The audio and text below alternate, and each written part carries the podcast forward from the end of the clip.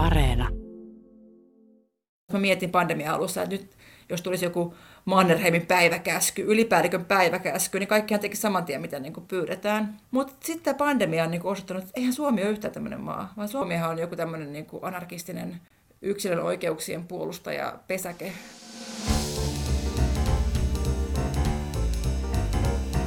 Mistä maailma puhuu, puhuu siitä, että mitä hittoa korona. Eikö sulle mikään riitä?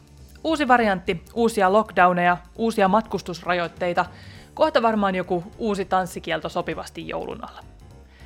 Tässä väkisinkin alkaa miettiä, että kuinka monta kertaa tämä kaikki voi alkaa alusta. Et mikäs vuosi nyt oikein olikaan? Tiedän kyllä, että ei olisi saanut nuolaista ennen kuin tipahtaa ja silittää pikkujoulupaitaa, eikä välttämättä olisi kannattanut matkustaa Brysselin työmatkalle, kuten minä tänään tein. Mutta suoraan sanottuna en nyt oikein tiennyt, että mitä tässä pitäisi tehdä. Pitäisikö linnoittautua varmuuden vuoksi kotiin ja teipata ikkunanraot vai yrittää elää annettujen sääntöjen ja suositusten puitteissa? Pakko kyllä myöntää, että kun luin Omikron-uutisia siinä lentokentällä ja kuulin, kun joku spekuloi vieressä, että noinkohan sitä Suomeenkin tulee kohta kahden viikon karanteeni, niin aloin itsekin miettiä, että pääsenköhän mä täältä nyt enää kotiin. Mutta onneksi laitoin viestiä Eurooppa-konkari Suvi Turtiaiselle, joka vähän toppuutteli mun kierroksia. Että onko tilanne nyt kuitenkaan sama kuin vuonna 2020, jolloin maailma meni kiinni. Sitä me pohditaan nyt Suvin kanssa ja puhutaan myös vähän siitä, että miten tähän kaikkeen pitäisi oikein suhtautua. Ei meillä suoria vastauksia tietenkään ole, mutta ehkä asia on helpompi, kun siitä jauhaa hetken yhdessä ja käy läpi muutamia faktoja. Minä olen Jenny Matikainen. Suvi Suviseni, mikäs meno Berliinissä? Onko omikroni-varianttia jo näkynyt? No omikronia ei ole Berliinissä ainakaan tähän päivään mennessä näkynyt tai ainakaan todettu, mutta muualla Saksassa kyllä tapauksia on löytynyt.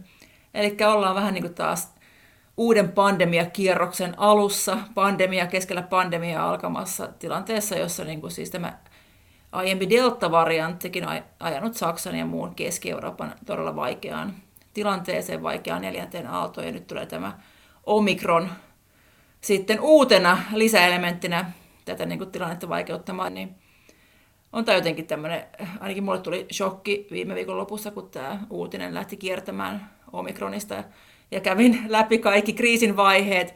Ensin semmoinen niin kuin epätoivo raivo, että ei, ei, ei, en, en jaksa, en pysty, en pysty enää ottaa lockdownia. Ja sitten mä jotenkin niin kuin seuraava vaihe hyväksyin tämän silleen niin kuin aika kyynisesti ja aloin googlata henkivakuutuksia. Ajattelin, että nyt laitan henkivakuutusasiat kuntoon, että jos Omikron onkin tosi paha ja huonosti käy, niin että perhe, perhe pärjäilee ja okei, ja tästäkin ehkä aallonpohjasta pääsin sitten ylös ja ihan parissa päivässä olen nyt taas niin kuin perus, perusfiiliksillä, että no katsellaan, odotellaan uusia sääntöjä ja siihen asti noudatellaan näitä voimassa olevia. Sulla on aika tuommoinen kylmän käytännöllinen lähestymistapa, mutta täytyy sanoa, että mä vedin noin samat tunteet läpi varmaan siellä lentokentällä tänään. Ja pakko oli tsekata tuossa, että itse asiassa henkivakuutuksia on myyty Yhdysvalloissa tänä syksynä enemmän kuin lähes 30 vuoteen, että sä et ole ainoa, joka on näissä fiiliksissä. Mutta miten siellä Saksassa nyt tästä omikronista, onko siitä syntynyt nyt niin kuin paniikki, miten sä sanoisit? No sanotaan, että paniikki syntyi jo ennen omikronia, ihan niin kuin päivinä ennen tämän, tämän uuden variantin löytymistä tai siitä uutisointia, koska täällä tosiaan tämä Delta nosti tämän neljännen aallon ihan parissa viikossa tosi, tosi kovin lukemiin. Täällä mitataan niin kuin 60-70 000 tapausta päivässä. Ja kun tiedetään, että kuolleisuus on noin 0,8 prosenttia, niin me tiedetään nyt jo, että tulevina päivinä sitten se merkitsee niin kuin 500-600 kuollutta päivässä. Ja niitä uhrilukuja täällä joka aamuradiossa listataan, ja se on niin kuin synkkä ja se on kamalaa. Täällä niin kuin Saksan ilmavoimat, joiden erikoiskoneellaan siirtää teho-osastopotiloita niin kuin alueelta toiselle. Ja totta kai siellä valtaosa näistä teho-osastopotilaista on rokottamattomia, mikä herättää tällä myös tiettyä turhautumista ja epätoivoa, että eikö, niin kuin, eikö sekään riittänyt, että jos otti rokotteet, niin uhkaako meitäkin nyt lockdowni. Täällä sanotaan suoraan, että synkkä joulu tulossa ja Saksan virkaa tekevä terveysministeri sanoo, että tämän talven päätteeksi todennäköisesti jokainen Saksassa on joko rokotettu, parantunut tai kuollut. Niin ei ole nyt kauheasti mitään toiveikkuutta luo. Musta tuntuu, että tämä tilanne on vähän kahtalainen, että toiset on sillä että, että nyt, nyt niin kuin homma seistää vakava paikka, uusi variantti, me ei tiedetä mitä se tekee, mutta sitten on taas se toinen puoli, jotka yrittää olla vähän silleen, että mutta ilkääpäs nyt vielä heittäkö hanskoja tiskiin, että ei ne rokotteet vielä turhia ole. Ja ainakin mitä mä oon lukenut, niin mä oon ymmärtänyt, että nyt ei vielä tiedetä, että miten herkästi tämä uusi variantti leviää. Et ei kai me nyt ihan olla kuitenkaan siinä lähtöpisteessä taas. No ei olla. Et se on niinku toiveikasta, että me todellakaan ei olla samassa pisteessä kuin vuosi sitten. Jos vertaa vaikka Berliinin elämää. Vuosi sitten tähän aikaan me oltiin jo siinä kovassa lockdownissa. Tultaisiin näkemään avoinna oleva ravintola vasta sitten loppukeväästä. Ja nyt tänään, tällä hetkellä Berliinissä on kaikki aika paljon vielä auki. Ja täällä saa mennä ravintolaan, saa mennä jopa klubille, saa urheilla, saa mennä kouluun, päiväkodit on auki. Et ollaan me niinku siinä ihan eri tilanteessa. Ja syy sen takia, minkä takia me voidaan olla tässä eri tilanteessa, on se, että on tullut kaikkia turvatoimia. Tärkeimpänä totta kai rokotteet. Et Saksassa on kaikki halukkaat saaneet kaksi rokotusta, niin totta kai se on suuri pelastaja, että uhreja tulee selvästi vähemmän kuin ehkä ensimmäisessä alussa, kun silloin kuolleisuus oli Saksassa noin 6 prosenttia, kun se nyt on se 0,8 prosenttia. Okei, ehkä ekassa alussa oli myös paljon tämmöisiä piiloja tapauksia, mutta kuitenkin rokotteet auttavat. Se on selvää.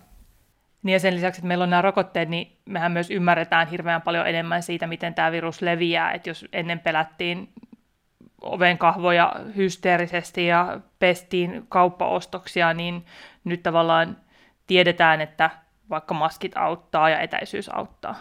Ja jos mä mietin mun perheen päivää tänään, niin esikoinen on ekalla luokalla, niin hän meni kouluun FFP2-maski päällä, koska koulussa on maskipakko myös oppitunneilla. Ja siellä koulussa hän tekee kolme testiä viikossa, pikatestiä viikossa, kuten kaikki muutkin Berliinin koululaiset. Ja sitä kautta saadaan niin niitä koulun ketjuja, tautiketjuja pysäytettyä aika nopeasti. Ja sitten Kuopus on kolmevuotias, on päiväkodissa, niin hänet testattiin kotona. Päiväkotiin pitää tehdä kaksi testiä viikossa. Ja itse olen tosiaan niin tupla rokotettu ja sekään ei enää riitä niin kuin turvatoimeksi koronapassiksi, vaan ajattelin mennä illalla joogaan ja katsoin, että mitkä ovatkaan nyt tuoreimmat vaatimukset tälle joogatunnille, että saa olla läsnä siellä, niin on tullut uusi vaatimus. Eli vaikka olisi rokotettu tai parantunut, niin pitää hakea päivän välinen testitulos. Eli kävin äsken lounastunnilla tekemässä. Eli meillä on kaikki nämä keinot. Meillä on rokotteet, meillä on niin ymmärrys maskien käytöstä. Saksassa on FFP2-maskipakko esim. joukkoliikenteessä. Ja sitten on näitä pikatestejä. Joo, ymmärrän, että niissä on paljon ongelmia, ne eivät ole mitenkään niin kuin pelastaja, mutta kyllä ne jotain auttaa, että ne niin kuin pysäyttää ainakin pahimmat tämmöiset superspreader-keisit ehkä sitten siihen salin ovelle. Eli emme ole takaisin lähtöpisteessä. Ja kuten sanoit, niin tosiaan tämä Omikron-variantti, niin me ei, siinä on niin paljon kaikkea, mitä me ei tiedetä. Me ei tiedetä, miten rokotteet suojaa siltä variaatilta, ja me ei tiedetä, miten se leviää, ja siinä on niin kuin paljon vielä avoimia kysymyksiä. Eli toivoa vielä riittää.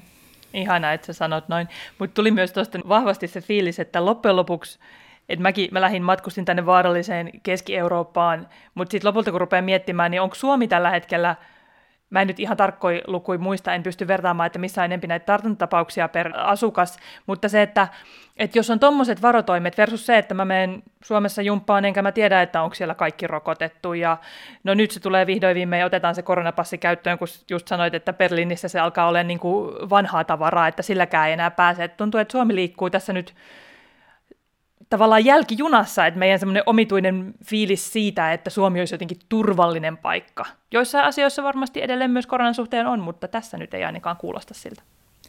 Ja tämä on tämä koko pandemian suuri niin kuin kysymys ja paradoksi, että mä oon täällä Saksassa katsonut ihan kauhulla Suomen meininki, että apua, miten ne pystyy olemaan noin huoletta ja ei ole maskipakkoja eikä mitään. Ja eikä Suomessa varmaan on sit varaa olla vähän niin kuin erilainen kuin täällä Saksassa, missä on ollut koko ajan tosi tiukat rajoitteet, mutta tässä on myös tämmöinen niin kuin perspektiivikysymys. Mä äsken jo puhuin siitä viime talven kuukausien ja kuukausien kovasta sulusta, ja se on niin kuin, se, se on selvästi jäänyt niin kuin täällä Berliinissä monelle traumaksi, ainakin kun puhutaan kavereiden kanssa, jotka asuvat täällä viime talvenkin, niin kaikki vaan niin pelkää, että se toistuu, koska silloin tosiaan ja ainoastaan ruokakaupat ja apteekit oli käytännössä auki. Ja tämä kesti siis kuukausia ja kuukausia. Ja sitten keväällä, kun tuli, alkoi tulla rokotteita ja nämä pikatestit käyttöön, kun niitä oltiin vaatimaan, niin samaan aikaan alettiin avaamaan sitten niin kuin tätä täysin kiinni yhteiskuntaa. Ja ne on semmoinen niin vapauden avain se oli jotenkin niin kuin helppo hyväksyä, koska ei nähty, että se on niin kuin rajoitus, mikä vaikeuttaa mun elämää, vaan mä ainakin itse koen vahvasti, että, että näiden keinojen avulla niin mä pääsen sinne ravintolaan, mä pääsen salille, mä, mä saan niin kuin viedä lapset kouluun ja päivähoitoon, niin sen takia on niin kuin tosi helppo ollut hyväksyä. Kun taas Suomessa on ollut aika vapaata koko ajan. Ja nyt, kun sielläkin on paha tilanne, niin sitten tulee niin kuin uusia rajoituksia. Sitten sanotaan, että okei, okay, maskisuositus palaa aletaan vaatia koronapassia, niin nehän kuulostaa tosi kovilta keinoilta, että apua meiltä nyt viedään jotain niin kuin vapauksia. Vaikka kyllähän Suomessakin saa sinne ravintolaan mennä, mutta kunhan on ne rokotukset kunnossa. Niin tässä on myös tämä perspektiivikysymys, että tämä se niin kuin vahvasti liittyy siihen viime kevään vapautumiseen, kun päästiin pois lockdownista, että nämä jäi käyttöön, kun Suomessa taas sitten niin kuin, sit täydestä vapaudesta mennään niin kohti rajoituksia näiden samojen keinojen avulla, niin se ehkä aiheuttaa niin kuin erilaisia reaktioita sitten kansan parista sit näitä toimia kohtaan. Lääkeeksi siis nyt Suomeen yhden kuukauden kokonainen lockdown, niin ehkä sen jälkeen alkaa ihmisille rokotteet ja koronapassit maistua. Mutta eikö tämä oikeasti hyvä pointti, koska jos puhutaan Euroopasta laajemmin, niin Ranskassahan Emmanuel Macron, ja Ranskan presidentillä hän on siis paljon valtaa. Ja hän tajusi jo kesällä, että meidän pitää saada jengi hakemaan ne rokotukset, koska Ranskassakin on tietty rokotekriittisyyttä, vähän niin kuin Saksassakin, niin sitten se on vaikea saada se niin kuin riittävä peitto ihan vaan pyytämällä ja anoamalla ja vetoamalla, niin hän laittoi niin kesällä sen kovan koronapassin sen Ranskaan, että okei, pitää olla rokotukset parantunut, tai sitten meitä tekee PCR-testejä koko ajan. Ja se sai ihmiset varsinkin nuoret hakemaan niitä rokotteita ehkä enemmän kuin he olisivat muuten hakenut. Että okei, että kaikki on auki, ravintolaan pääsee, mutta ainoastaan jos on niin kuin, rokotteet. Ja tätä esimerkiksi Saksa ei nähnyt ja Itävalta ei nähnyt, niin kuin, ei vaadittu tarpeeksi ehkä ihmisiä hakemaan rokotteita. Ja nythän Itävalta joutui ensimmäisenä maana Euroopassa ottamaan se rokotepakon, koska se niin kuin, vetoaminen ei niin kuin, riittänyt. Ja kun nyt puhutaan tästä käynnissä olevasta korona-aallosta, niin eihän se passi tule tätä aaltoa pysäyttämään. Tämä on niin kuin Saksassa konsensus. Sanotaan, että se ei riitä enää, että jengi hakee nyt rokotteet, kun tämä aalto on jo liian paha.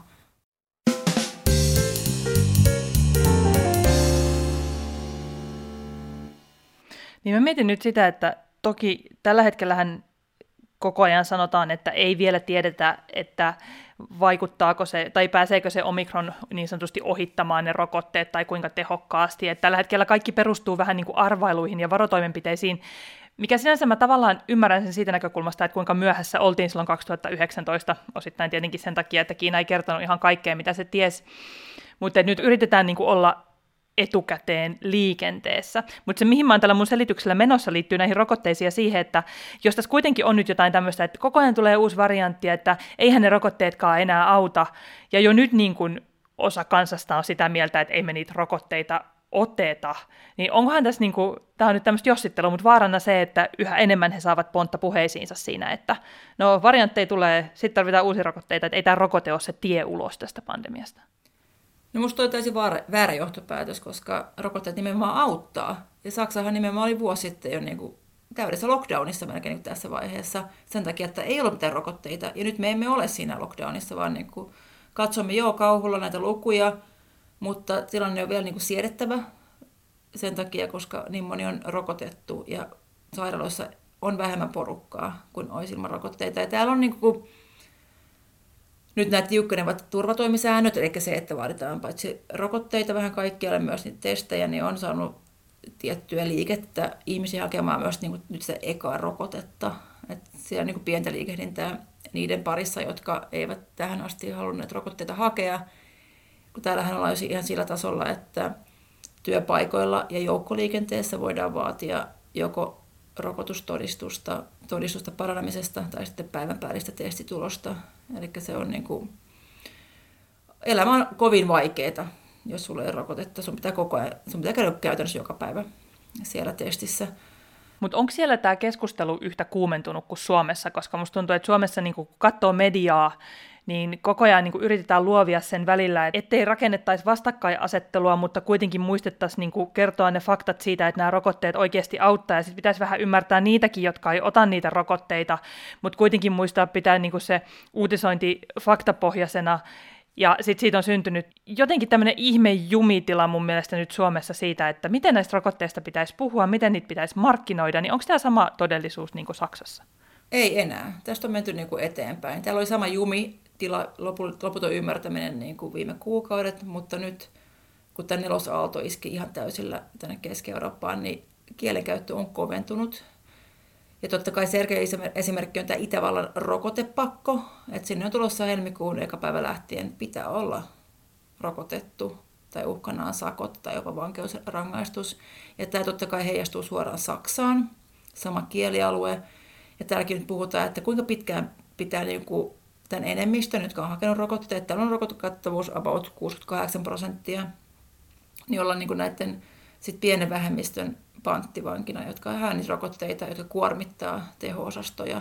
Niin täällä on, niin kuin, on kovempaa kielenkäyttöä jo lehdissä poliitikkojen puheessa kuin Suomessa, missä on vieläkin tämä niin kuin, äh, ymmärtäminen ja toisaalta toisaalta keskustelu ehkä vielä, niin silloin vielä tilaa, mutta täällä se on väistymässä. Täällä ihan nimekkäät poliitikot alkanut vaatimaan rokotepakkoa. Ja vielä viime keväänä puhe rokotepakosta oli ihan, ihan no-go Saksassa, että kukaan ei puhunut siitä, kun ajateltiin, että se polarisoi ja niin kuin jakaa yhteiskuntaa. Mutta nyt ihan siis parin viikon aikana täällä olette puhua siitä, että pitääkö määrätä rokotepakkoa, ja se varmaan tulee nyt ensimmäisenä hoitohenkilöstölle Saksassakin rokotepakko.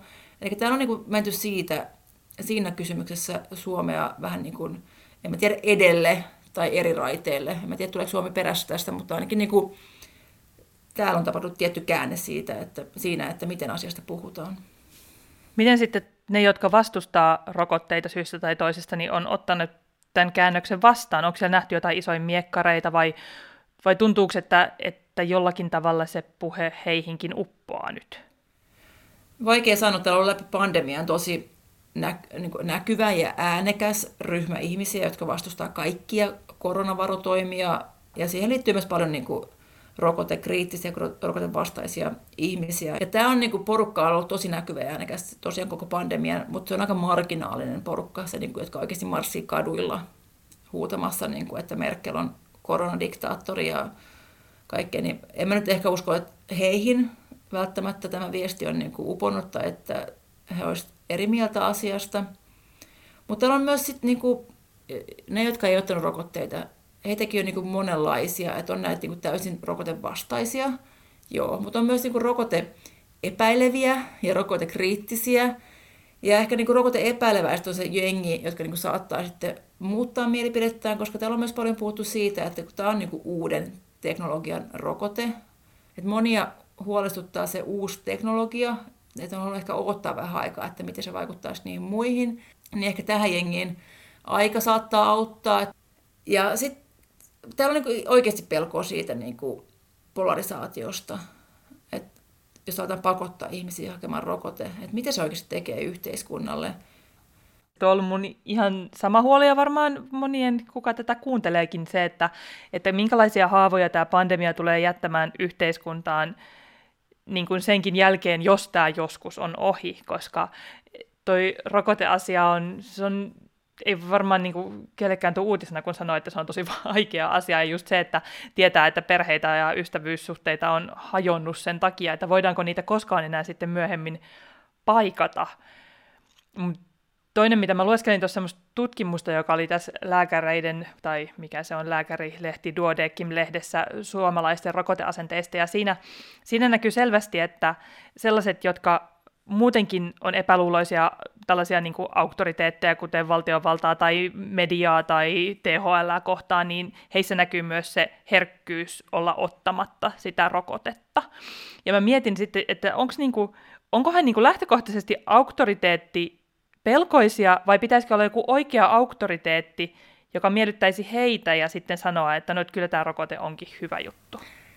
Tämä on erittäin pointti, koska tämä varmaan tämä on siis totta myös Saksassa, että alueet, joissa on niin kuin perinteisesti ollut heikkoa luottamusta, luottamusta kohti politiikkaa tai valtion instituutiota kohtaan, niin siellä on matalampi rokotekattavuus kuin muualla Saksassa. Ja nyt puhun itäisen Saksan alueesta, eli tämä osa Saksaa, mikä kuului ennen DDR, eli Itä-Saksaan. Ja siellä oli silloin niin tämmöinen autoritaarinen valtiovalta, ja siitä on jäänyt perinnökseen, että, että ihmiset siellä ei edelleenkään välttämättä luota samalla tavalla sitten valtioon tai valtiollisiin toimijoihin kuin Länsi-Saksassa. Mutta tämä on niin kuin itäisen Saksan kysymys. Ja sitten kun mennään katsoa Saksaa muualla, sitten on eteläinen Saksa, missä on myös paha tilanne tällä hetkellä, ja siellä on myös niin kuin Pohjois-Saksaa matalampi rokotekattavuus. Ja se alue on samaa kulttuuri jotenkin aluetta kuin Sveitsi ja Itävalta. Ja siellä vaikuttaa niin kuin tosi vahvasti tämmöinen usko uskomushoitoihin, luonnonlääkkeisiin. Siellä niin kuin uskotaan homeopatiaan ja halutaan aina vähän niin kuin miettiä, että jos luonto jonkun haasteen tuo, niin luonto sen parantaa ja yrteillä saamme paljon hyvää aikaan ja pitääkö aina hakea niitä lääkkeitä. Ja täällä puhutaan niin kuin Alppi, Alppialueesta, jossa on niin kuin tämä kulttuuriperintö. Kun taas sitten niin Pohjois-Saksa, ainakin Tanska lähellä sijaitseva alue, on niin kuin tosi korkeissa lukemissa ja Tanskahan on myös tosi hyvissä lukemissa. Et se on tosi kiinnostavaa nähdä tämä niin kuin eri kulttuurialueiden vaikutus se on kyllä tosi kiinnostavaa tavallaan, että yhden maankin sisällä se voi vaihdella noin paljon, mutta onko joku paikka Euroopassa, missä olisi jotenkin tosi hyvä tilanne, tosi hyvä rokotekattavuus? Portugalissa. Nehän on ihan Euroopan johtavia. Siellä on lähes 90 prosenttia rokotekattavuus ja se näkyy siinä, että Portugalin tämä talvi on ollut helpompi kuin Keski-Euroopassa. Että ne rokotteet oikeasti auttaa ja se näkyy siinä, että okei, sielläkin pitää ottaa taas käyttöön turvatoimia, että sielläkin alkaa neljäs aalto nousta, mutta se tulee niin kuin myöhemmin ja matalampana kuin Keski-Euroopassa, koska siellä on, laitettiin tämmöinen niin kuin, kunnon auktoriteetti, oliko se admiraalisen titteli, ei mikään poliittinen auktoriteetti, vaan ehkä tulee enemmän sieltä niin kuin puolustuspuolelta niin hoitamaan tätä rokotekampanjaa. Tsekkasin, kyllä se oli admiraali. Mietin myös, että kuka voisi olla Suomen admiraali, joka voisi jyrähtää. Tai toisaalta mietin myös, jos nyt valtiovalta alkaisikin sanoa, että rokotteet on tosi huono asia, niin voisikohan se jotenkin auttaa tätä tilannetta. Mutta ehkä tämä mun niinku, typerä pohdinta tässä vaan tarkoittaa sitä, että niin kuin sä sanoit, niin ihmisillä on niin erilaisia syitä, että on tosi vaikeaa tietää, mikä se olisi se asia, joka tämän niinku, tilanteen voisi jollain tapaa muuttaa. Niin siis se tuo ilmi tämmöisiä niin kuin taustavirtauksia eri, eri kansakunnista. Mä oon pitänyt Suomea aina ennen pandemiaa, että Suomi olisi niin auktoriteettiuskoinen. Katsotaan vaikka presidenttiinstituutiota ja istuvan presidentin kannatuslukemia, niin mulla on sellainen kuva, että suomalaiset tykkää, kun on niin johtava hahmo. Ja joku kertoo, jos mä mietin pandemia alussa, että nyt jos tulisi joku Mannerheimin päiväkäsky, ylipäällikön päiväkäsky, niin kaikkihan teki saman tien, mitä niin pyydetään. Mutta sitten tämä pandemia on niin osoittanut, että eihän Suomi ole yhtään tämmöinen maa, vaan suomalaiset koko ajan niin kuin vetoo yksilövapauteen ja on epäileväisiä sitä kohtaa, että onko valtiolla liikaa valtaa, että niin kuin poikkeusolot ja muut, niin että miten iso riski se on, että poliitikot saa liikaa valtaa, että sitä ei haluta antaa niille, vaan suomalaiset on niin kuin ollut tässä tosi herkkiä ja siinä, että mitä ne oikein voi pakottaa, vaan kaikki on vahvoja suosituksia, niin kuin verrattuna sitten niin kaikkiin oikeastaan muihin Euroopan maihin, niin Täällä on valettu nyt halkipoikki pinoon, maskipakko, karanteenipakko ja nyt Itävaltaan rokotepakko. Niin tässä, tässä skenessä Suomi on niin osoittautunut, että Suomihan on joku tämmöinen niin kuin anarkistinen yksilön oikeuksien puolustaja, pesäke, saareke siellä kulmassa. Mietin että nyt, kun Saulilla ei ole itsenäisyyspäivänä sitä kättelyurakkaa, niin voisiko se tarttua puhelimeen ja soittaa kaikille, jotka ei ole vielä ottanut ekaa rokotetta – siinähän se päivä menisi mukavasti. Niin mä itse asiassa tota, Niinistö oli käymässä täällä Berliinissä tota, viime viikolla tapaamassa tota, Saksan presidenttiä Frank-Walter Steinmeieria ja puhumassa tästä Helsingin henkiajatuksestaan, että hän haluaa lisää diplomatiaa maailmanpolitiikkaa. Sitten mä kysyin, että kannattaako Sauli Niinistö rokotepakkoa. Ja hänen vastauksensa oli, että en sano tästä enää mitään, koska olen ymmärtänyt joidenkin puheista, että olen jo liikaa puuttunut kaikkeen koronapolitiikkaan ja se ei kuulu minulle, vaan se on valtioneuvoston asia. Eli tuskin saamme tähän ylipäällikön päiväkäskyä ainakaan Niinistöltä.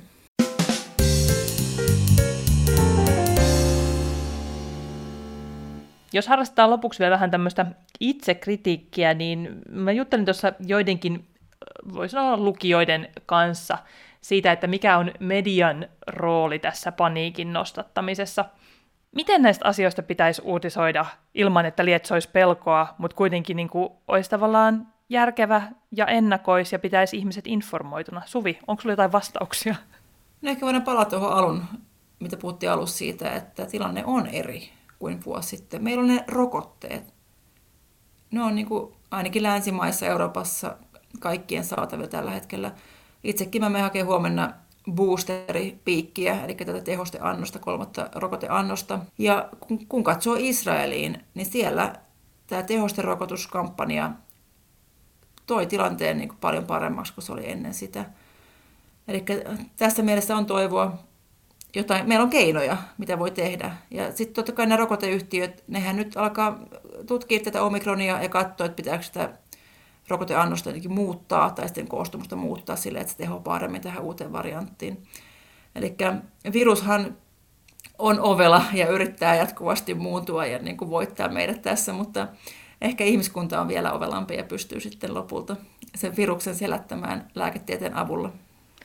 Nyt pää kylmänä ja jäitä hattuun ja mitäs kaikkia näitä on ja mä pidän uskon yllä, että mä pääsen täältä kotiin ja ehkä vielä joihinkin rokotettujen ihmisten mini-pikkujouluihinkin, että saan laittaa sen silitetyn paidan sitten päälle. Joo, ehkä toi on toivottava asia, että ei EU-sisällä enää puhuta, että nyt rajat kiinni, kun tulee Omikron. Okei, joo, Eteläisen Afrikan lennot peruttiin tai niitä rajoittaa nyt rajusti, mutta aika, kun Euroopan maat sulkee keskenäisiä rajojaan niin kuin noin vain, mikä nähtiin silloin 2020 keväällä, niin ei, ei sitä tule tapahtumaan tässä ainakaan lähiviikkoina. Pakko kyllä tuohon sanoa se, että, että siitähän on tullut paljon kritiikkiä, että kuinka niin kutsutusti helposti lyötiin rajat kiinni Afrikkaan, että siinä ei ehkä voi välttyä, välttyä jossain määrin jotenkin rasistisiltakin tulkinnoilta, että, mutta onhan se totta, että Eurooppa on tottunut elämään yhdessä ja täällä on totuttu siihen, että rajan yli pääsee, niin miten tämä nyt sitten tulkitsee? No Tämä on hyvä pointti, koska äh, hän niin tutki nimenomaan sitä virusta ja saivat selville sen, että ne on uusi variantti. Eli he tekevät hyvää tutkimustyöt siinä ja onko tämä niin rankaisu siitä, että he löysivät variantin. Mutta ehkä Suomessakin on niin päästy nyt eroon siitä ajattelusta, että Suomi voisi jotenkin selvitä ilman tätä varianttia, jos saadaan rajat kiinni, mitä vielä silloin brittiviruksen kanssa ehkä ajateltiin, että, että se voisi tuoda vain niin ulkomaalaiset mukanaan vaikka suomalaiset on päässyt koko ajan palaamaan Suomeen vapaasti, kun taas ulkomaisten ihmisten matkustamista Suomeen on rajoitettu todella paljon enemmän kuin muut Euroopan maat on rajoittanut sitten ulkomaisten matkustamista. Eli tässä mielessä on niin kuin ehkä Suomessakin jotenkin selvä järkisempää ajattelua ja tajutaan se, että jos se omikron on Euroopassa, niin se on Suomessakin. Eli se rajojen sulkeminen ei niin kuin sen tuloa enää estäisi kun sä puhuit tuossa sun perheestä, niin miten teidän perheen joulu olette sitten pyrkimässä Suomea päin, jos rajat pysyy auki? No me ei pyritä Suomeen, mutta se johtuu vaan siitä, että joulupyhät osuu viikonloppuiksi ja koulusta on niin lyhyt loma, että ei ehitä Suomeen. Mutta mulla on tullut tänne kavereita Berliiniin itse asiassa tällä viikolla, ja mä oon niin kauhulla miettinyt, että ei kai ne perun matkaansa omikronin takia, koska tosiaan siis riskitaso on korkea Saksassa, mutta se on myös korkea Suomessa ja täällä on niin kuin ehkä enemmän turvatoimia, niin mä yrittänyt sille lobata, että tulkaa vaan, tulkaa vaan, ei se reissaaminen ole niin kuin riski, vaan riski on niin se kontaktien määrä. Ja yhtä paljon niitä voisi täälläkin tota, Berliinissä rajoittaa kontakteja, kunhan ne vaan tapaa mua ja tulee pitämään mulle seuraa. Et enää se, se poteroituminen Suomeen ei tunnu olevan se niin kuin ensireaktio, vaan ehkä ensireaktio on se, että tehdään niitä testejä, ollaan varovaisia, pidetään maskia, ei mennä yökerhoon ehkä niin kuin ensimmäisenä hikoilemaan muiden päälle, vaan tehdään sitten jotain muuta. Ollaan ulkona joulutorilla, kun ne vielä on auki, ainakin toistaiseksi täällä Berliinissä.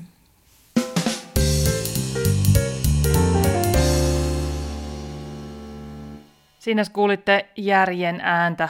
Onneksi on Eurooppa-kirjeenvaihtaja Suvi Turtiainen, joka alentaa meidän kaikkien kierroksia. Huvittavaa sinänsä, että kun tämä oli nauhoitettu, niin Suvi laittoi viestiä, että nyt myös Saksassa on valjastettu kenraali koronarokotteiden mainoskasvoksi, että saa nähdä, ehkä tämä on vielä meillä Suomessakin edessä. Tämä oli Mistä maailma puhuu pitkästä aikaa koronajakso. Toivottavasti ei aivan heti tarvitse tehdä uutta. Kahden viikon päästä torstaina sitten syyslukukauden viimeinen jakso.